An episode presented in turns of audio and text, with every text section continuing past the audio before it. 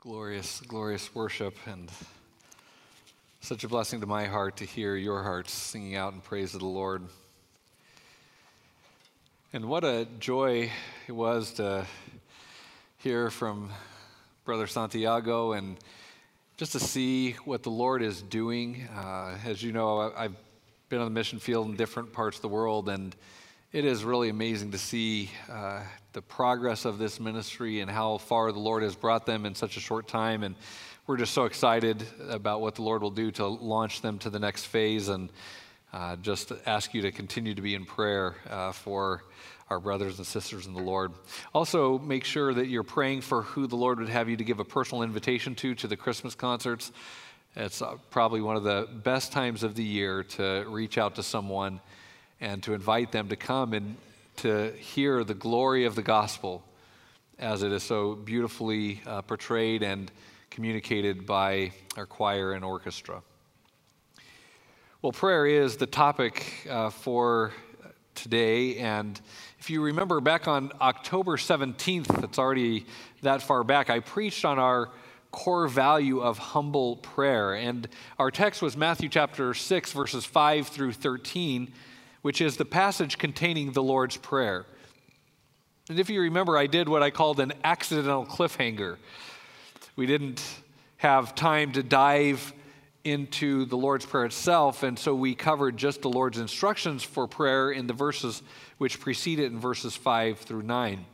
So, as promised, we're returning to Matthew chapter 6 and continuing the message which I entitled, Lord, Teach Us to Pray.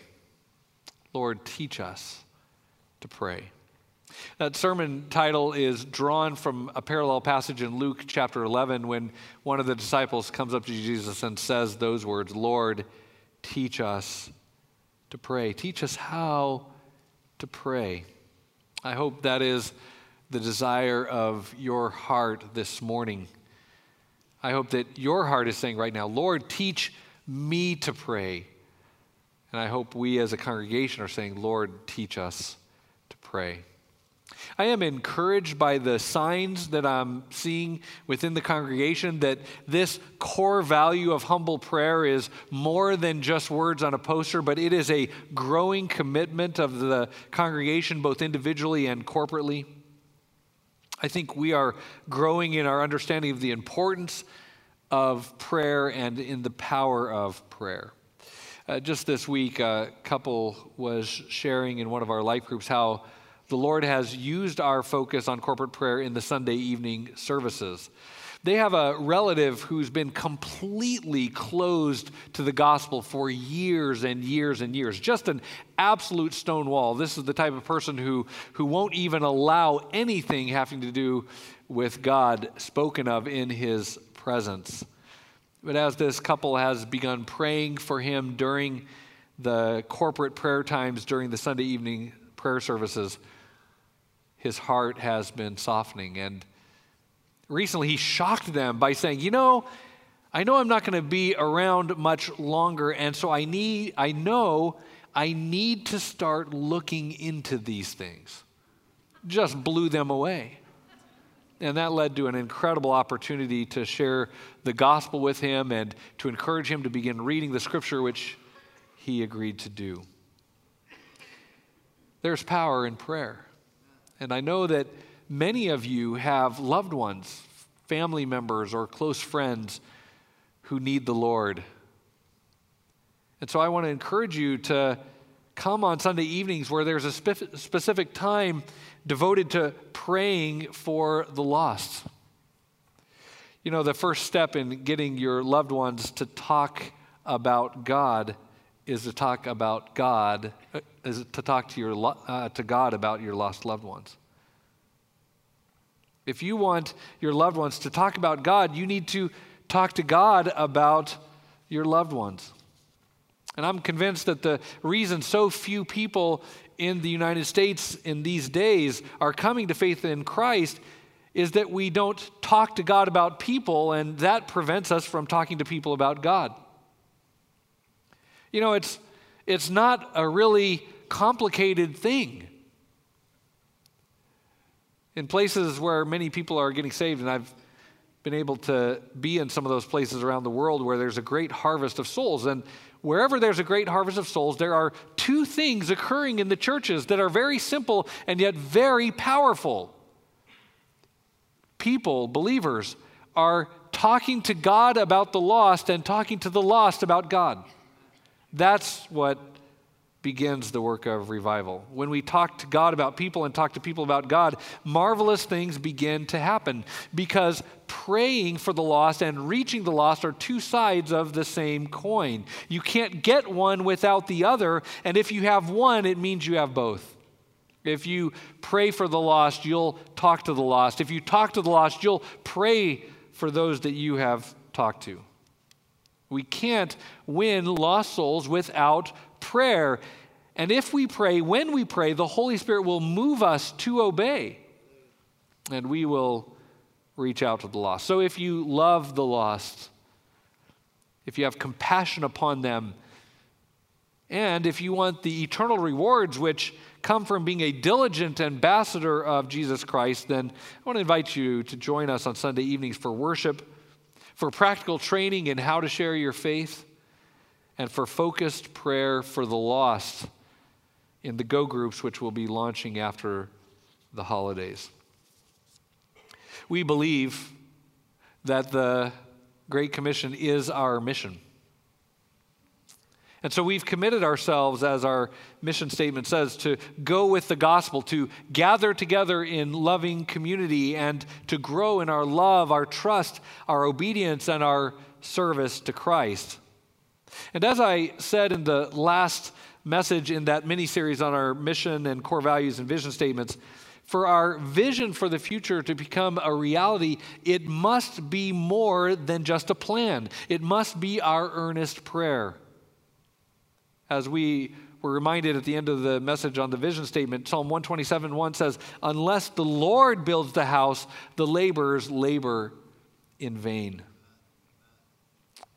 So I think that that cliffhanger from several weeks ago and the gap in between our first message on the Lord's Prayer and then this one and the one that I'll be preaching next week was Perhaps accidental on my part, but it was providential on the part of the Lord. It is our reminder after the conclusion of the mini series on our core values and on our vision statements that all of the things that we hope to be and do depend upon the power of God, and therefore we must pray.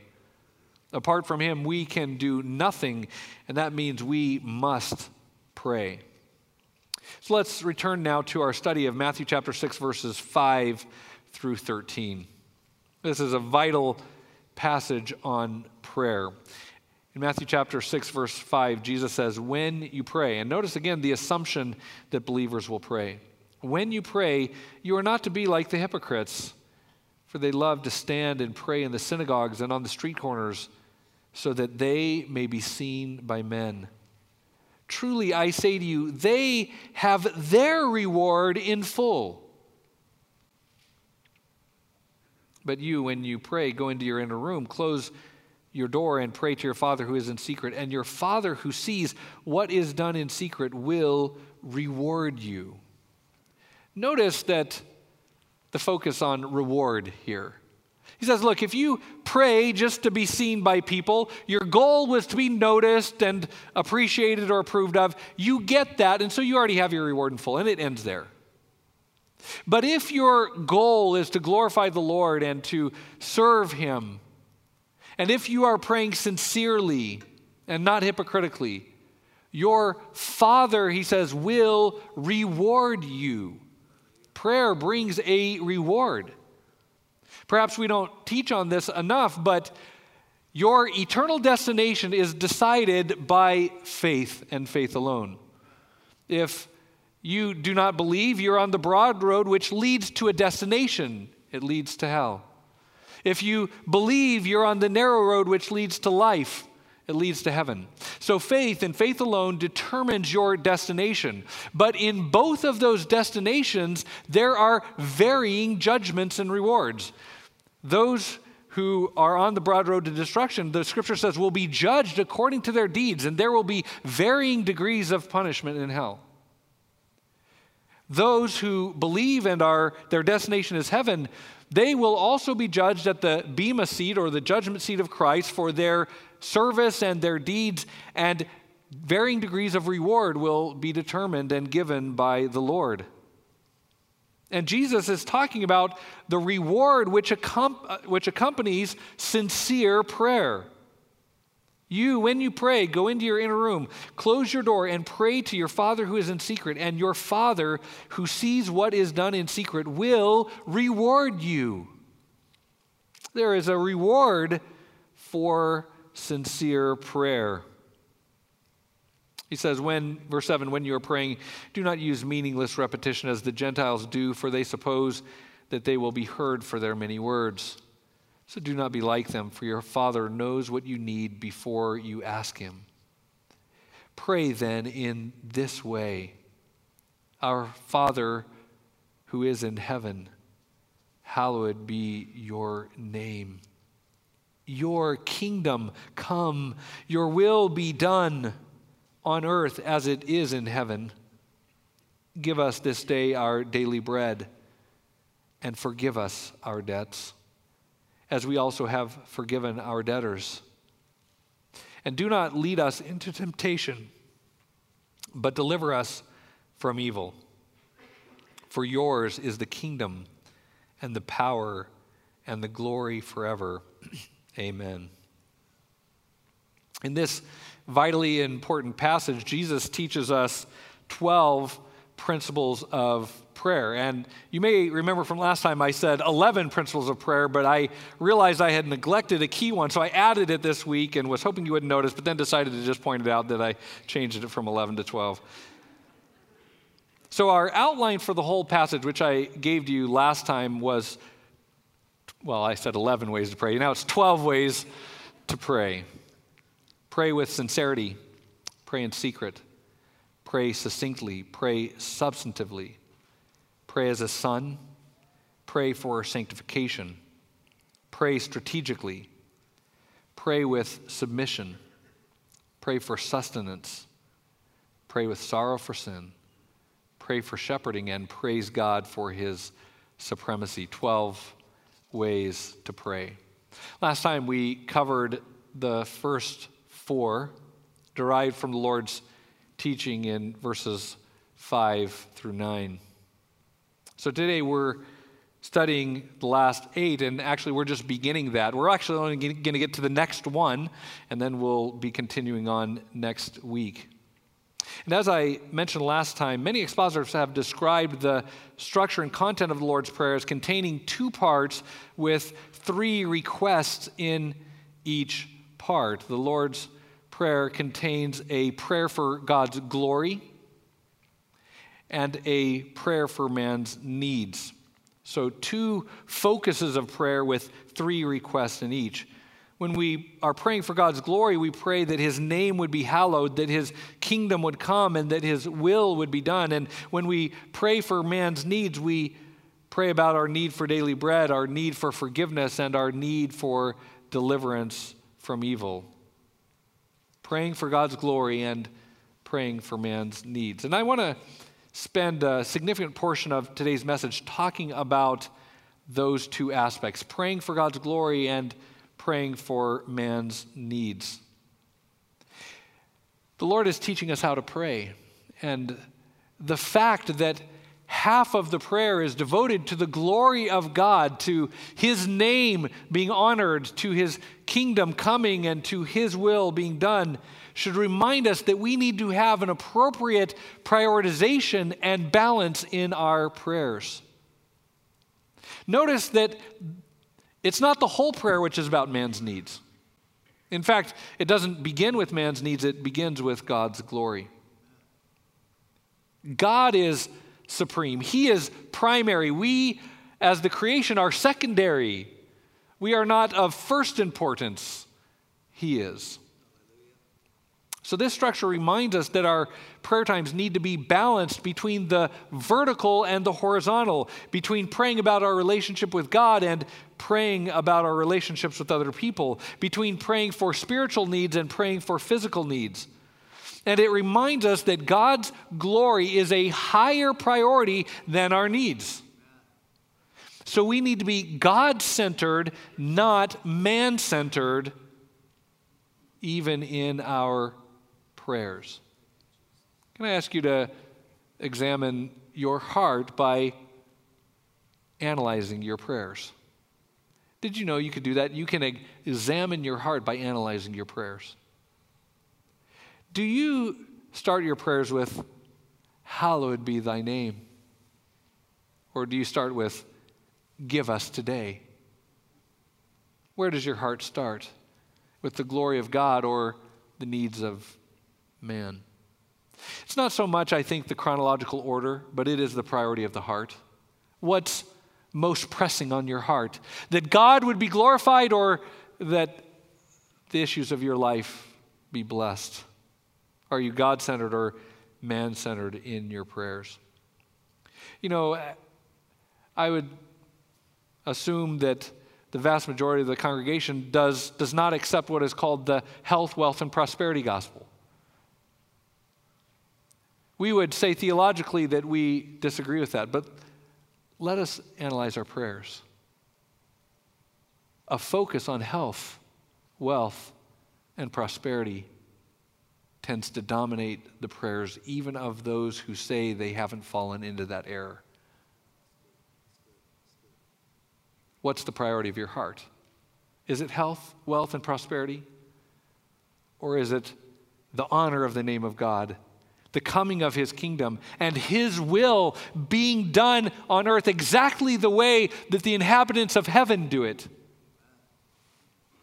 What's the priority of your heart? Do you devote time in your prayer to worship, to adoration, to thanksgiving, to praying for God to be glorified, or is most of your prayer time focused on yourself? Who is the focus of your prayer, the great I am or the great ME? I think we need to remember that prayer is talking to God. Prayer is talking to God, a personal God.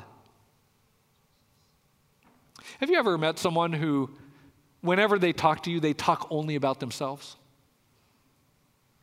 You know, you always walk away saying, man, what, how self centered is he? He only talks about himself. I think that's the Lord's reaction to a lot of the prayers that he hears from us. Brett only talked about himself.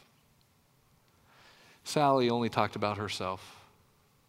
Jim only talked about himself. You know, when we talk to God and we only talk about our needs, our wants, our requests for ourselves, our small circle of life and of acquaintances, and there is no attention in prayer to the grander vision of God's redemptive plan, of His coming kingdom, of His will being accomplished, of evil being defeated, and the King reigning.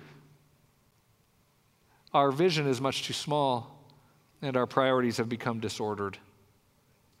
If you're self focused, even when you're talking to God, you know you have an issue with pride. And that, I know, is hitting home to every single one of us, is it not? We need to make sure our prayer life shows a heart that is God centered, not self centered. Talk to God. And don't forget God when you talk to God. Well, we can prioritize God's glory in our prayers very practically by praying along the great themes that the Lord reveals to us here, praying that the Lord's name would be hallowed, honored, that his kingdom would come, and that his will would be done. But that is not then to neglect our personal requests. After we give God first place in all things, we are to bring our personal requests. We're to pray for our daily bread, our sustenance, for forgiveness, for deliverance from evil. We are to bring our prayers and supplications to the Lord. But I want you to remember that when the scripture encourages us to bring our prayers and requests and supplications, it tells us to bring something else with it. Think of Philippians 4, verse 6, for example. Listen to what this verse says. It says, In everything, by prayer and supplication, let your requests be made known to God. Now, I'm pausing because I'm hoping that a lot of you have memorized that verse and realized that I omitted a phrase.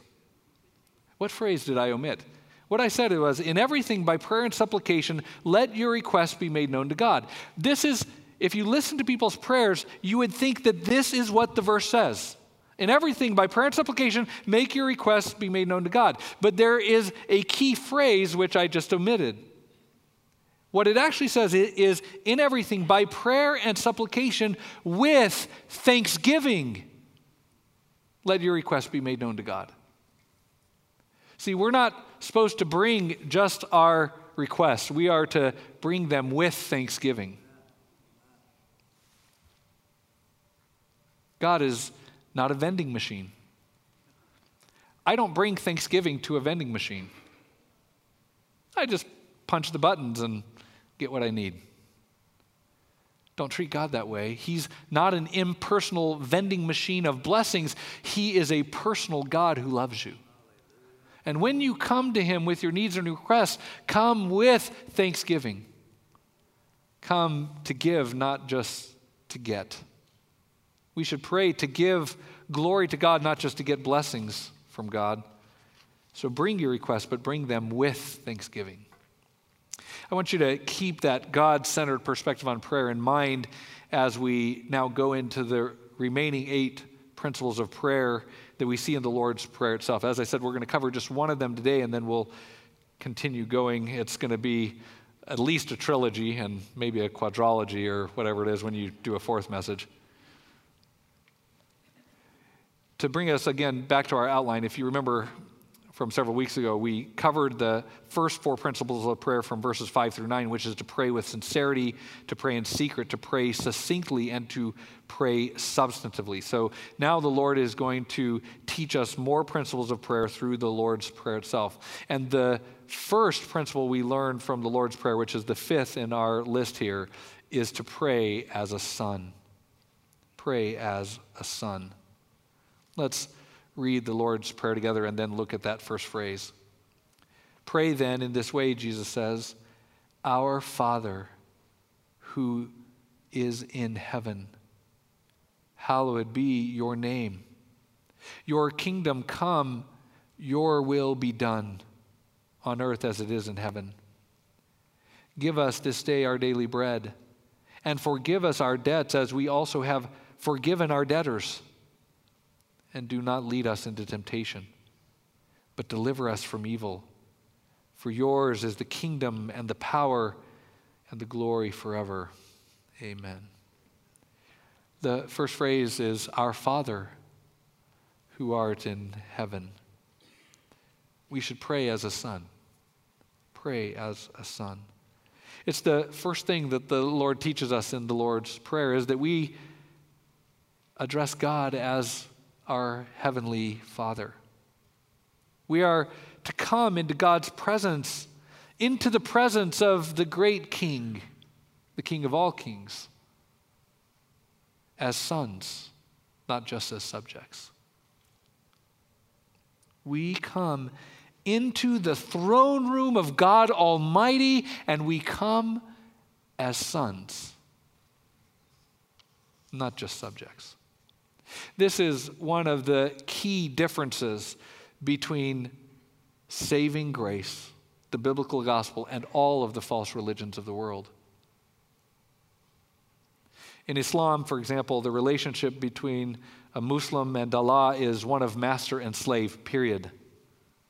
Formally stated that way in their theology and in their practice.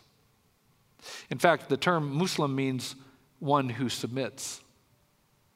That's the nature of their relationship with Allah is that of master and slave.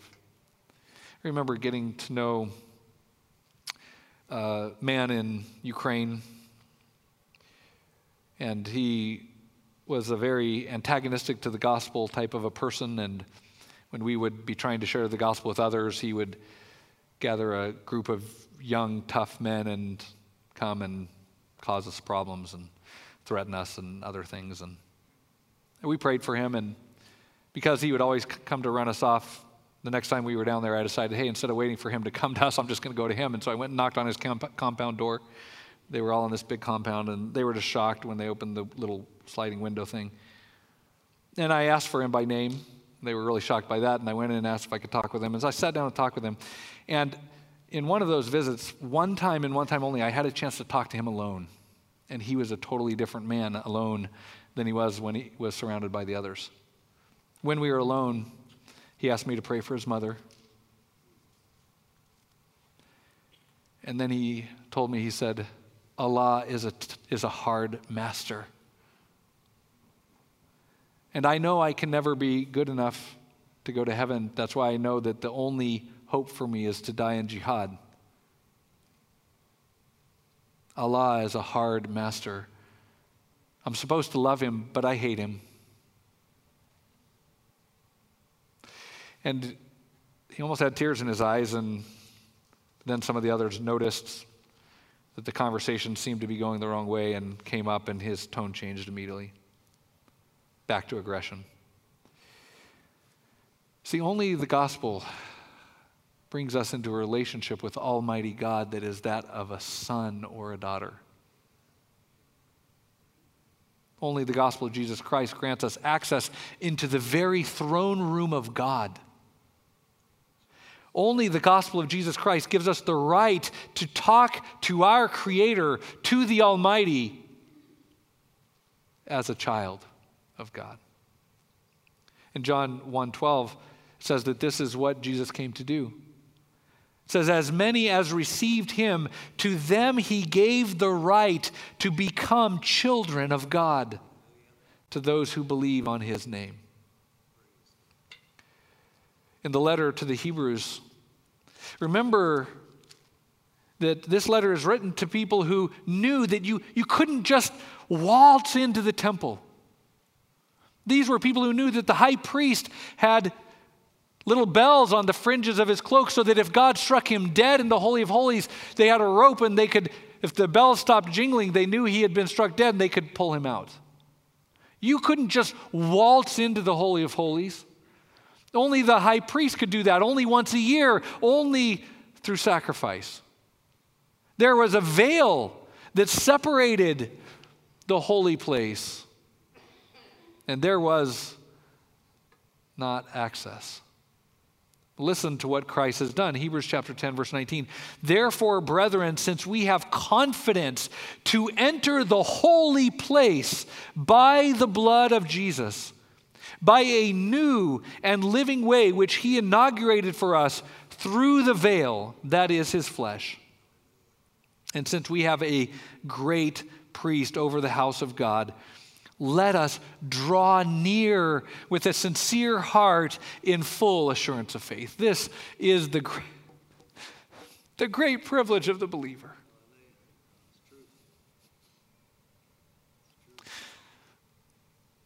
Do you realize how amazing it is that someone like me gets to waltz into the throne room of God? That someone like you someone like us. That we can have confidence to enter the holy place. That we can draw near with full assurance of faith. I don't wear bells on my suit coat. No one's holding the end of a rope waiting to see whether God strikes Brett dead for coming this near.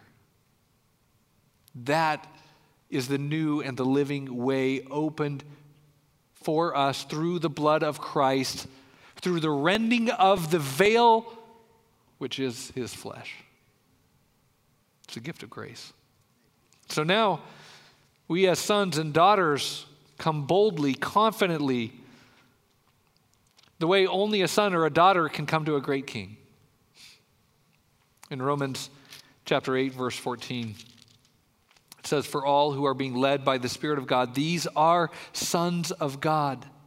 For you have not received a spirit of slavery leading to fear again, but you have received a spirit of adoption as sons, by which we cry out, Abba, Father. And the Spirit Himself testifies with our spirit that we are children of God. And if children, heirs also, heirs of God and fellow heirs with Christ, if indeed we suffer with Him so that we may also be glorified with him. By faith, you're united with Christ, the only begotten Son of God. And through the indwelling Holy Spirit, you receive the adoption as sons. And so now you can enter the holy place with boldness and confidence. You can draw near to God in full assurance of faith. You can have that personal relationship with God the King. And you can even cry out to Him, Abba, their word for daddy, Abba, Father. My grandfather on my maternal side, my mother's side, was raised in a, a broken home with a terribly cruel father. And when he came to faith in Christ, this became his favorite verse. that he had not received a spirit of slavery leading to fear again, but had received a spirit of adoption as sons by which he could cry out, Abba, Father. And my grandfather would always begin his prayers with the word daddy. Many of you share that similarity with my grandfather. You've never known the love of an earthly father. But through the Spirit of God, through the gospel of grace, you can receive the adoption as sons. And you, as a son or a daughter of God, can cry out to Him, Daddy, Father, Abba, as a child of the King. It's a privilege, a gift of grace to be united with Christ, the Son of God, and to receive the adoption as sons. As many as received him, to them he gave the right to be children of God, even to those who believe on his name. So the believer no longer relates to God the way unbelievers do. Unbelievers relate to God as a stranger, as an imposition, as a hindrance, as an enemy, and ultimately as a judge.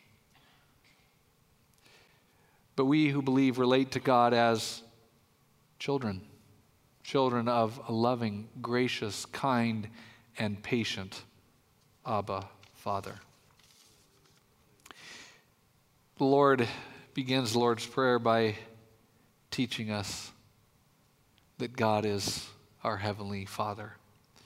But notice the rest of the phrase. He says, Pray then in this way Our Father who is in heaven. This is a wonderful statement of what we call the immanence and the transcendence of God. The immanence means his nearness, his approachability. Transcendence means his supremacy and his sovereignty and his exalted glory. This phrase reminds us that God is immanent as our Abba Father, but the phrase that he is in heaven reminds us that he is still transcendent as God. He is exalted, he is sovereign, he is enthroned in heaven. So while we can approach his throne of grace with the confidence of a son, we must still approach with reverence and awe. That same book, the book of Hebrews, that says, Let us draw near with confidence, with full assurance of faith, also says, let us give God reverence and awe, for our God is a consuming fire. You see, we come into the throne room with the boldness of a son and the boldness of a daughter, knowing we will be received by our Abba Father, but we don't forget that our Father is a great king, the king of all kings. And so we show him appropriate reverence and awe. The phrase, who art in heaven, reminds us of something else, which I think is really important for us. It reminds us that we are aliens and we are strangers in this world. We are aliens and we are strangers in this world. How can this world be our home if our Father is in heaven? If your Father is somewhere else, then you're not home. Our Father who is in heaven. That's our home, not here. And there's a huge practical implication for us, a life transforming one. This is the realization that gave the early Christians the boldness to stand against all of their persecutors, to endure all the suffering, to face the lions and Nero's torches for the sake of Christ, to take the gospel to the world, though they were being sent out as sheep in the midst of wolves, to face all the dangers and the risks that that entailed, and to do so with joy. They realized this isn't home. Heaven is our home. And here's what that means for you and I staying here should not be our top priority. Staying here should not be an all consuming goal for the believer. Paul says, I do not count my life as being dear to myself. I live it to be poured out as a drink offering in the service of God and the service of others. If this world is our home, it would make sense for our top priority to be to stay here a little longer. But if heaven is our home, then our top priority should be completing our mission, not extending our stay away from home. You know, we're like the kid who doesn't want to come home from summer camp. We like the bunk beds there, but it's not our home. Like, I'm not saying that it's wrong to exercise wisdom, to take care of your health, to avoid foolish risks, to apply due diligence to all of the things of life. But if you're prioritizing staying here, over serving here, you've forgotten where your home is. If your priority is to stay here, not serve here, you have forgotten where home really is. Our true home is where our Father is, and He is in heaven. So don't cling so tightly to this world that you forget that your true home is in the world to come. A kingdom which cannot be shaken, an inheritance which cannot be lost. Where your treasure is, your heart will be. And you want your treasure to be where moth and rust cannot destroy, where thieves cannot break in and steal. Make Christ your treasure. Paul talked about a man named Demas. He said, Demas, having loved this present world, has deserted me. You see, Demas forgot where his home was. Paul and his missionary teams were risking their lives. They were being beaten. They were in danger of death day and night. And Demas says, Man, I want to stay here in this world. So he deserted them. What great loss to him. Trading the eternal reward for temporal gain. Beloved, there are a lot of more important things than not dying there are many things which are much more important than not dying. I want you to listen to the perspective of the Apostle Paul in Philippians chapter 1. I hope, he says, that I will not be put to shame in anything, but that with all boldness Christ will even now, as always, be exalted in my body, whether by life or by death. He didn't know whether he's going to live or die, in constant danger. Then he says, For me to live is Christ and to die is gain. See, he knew what his life was all about it was to serve Christ. So to live is Christ, and to die, he says, is gain. He says, If I am to live on the, in the flesh, this will mean fruitful labor for me. And I do not know which to choose. I'm hard pressed from both directions, having the desire to depart and be with Christ, for that is very much better. Yet to remain on in the flesh is more necessary for your sake. Convinced of this, I know I will remain and continue with you all for your progress and joy in the faith, so that your proud confidence in me may abound in Christ Jesus through my coming to you again. Only conduct yourselves in a manner worthy of the gospel. To live as Christ and to die as gain. So don't be so focused on not dying that you forget to live for Christ. Our Father is in heaven, and that means heaven is our home. So pray as a son and pray as a son whose father is in heaven. The men are going to come and serve us the Lord's table. As they come, we're going to have a time of reflection. I want to urge you to consider whether you have the perspective that Paul just articulated for me to live is Christ and to die is gain. The only way you can gain that perspective is by remembering that first phrase of the Lord's Prayer Our Father who is in heaven. When you love Him, you will realize that home is where your heart should be, even if for a while we are here to accomplish His will through our mission. Men, come and serve us the bread, and let's have a time of reflection as they do.